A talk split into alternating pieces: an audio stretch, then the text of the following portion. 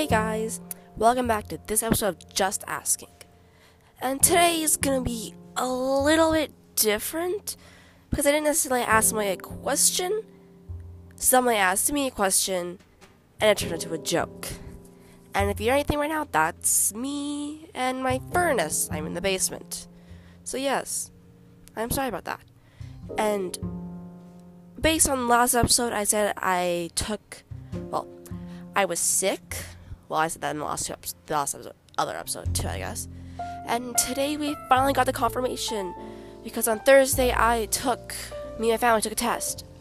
And good news, the two people in the household that's actually been showing signs, aka me. Thankfully, I'm almost on my five days. I'll be finally back with all my other crackhead friends. Why that I mean we're crazy. Back on Wednesday, which I hope I'll be able to do my presentation. Who knows? I may do a segment talking about them. I really hope so. But, yes, me and both my father have the head colds going around. There's also stomach flu going around, so I guess kind of stay safe for now. But let's get on to this. Now, the reason why I'm doing this today is because the question I got asked was by my mom. It was a joke. You guys ready to hear it? Which I will pause and please kind of answer to your own kind of rhythm, I guess. But ready? This one's titled The Bathtub Test. So, no, it's actually happening, it's just a joke. But ready? Let's go. During a visit to my doctor, I asked him, How do you determine whether or not an older person should be put in an old age home? Well, he said, we fill up a bathtub. Then we offer a teaspoon, a teacup, and a bucket to the person and ask them to empty the bathtub. Now, take a second or two, maybe hold on a minute or just pause entirely to think. What would you use to empty out the tub? Great. Do you have your answer? Well then, let's continue.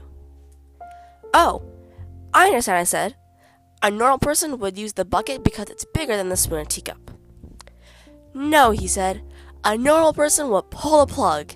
Now, do you want bed ne- do you want a bed near the window? Personally, I got a few chuckles out of this. I my mom's are dying on the loft, dying of laughter on the floor, and I have no clue she's okay now because she's still dying laughing.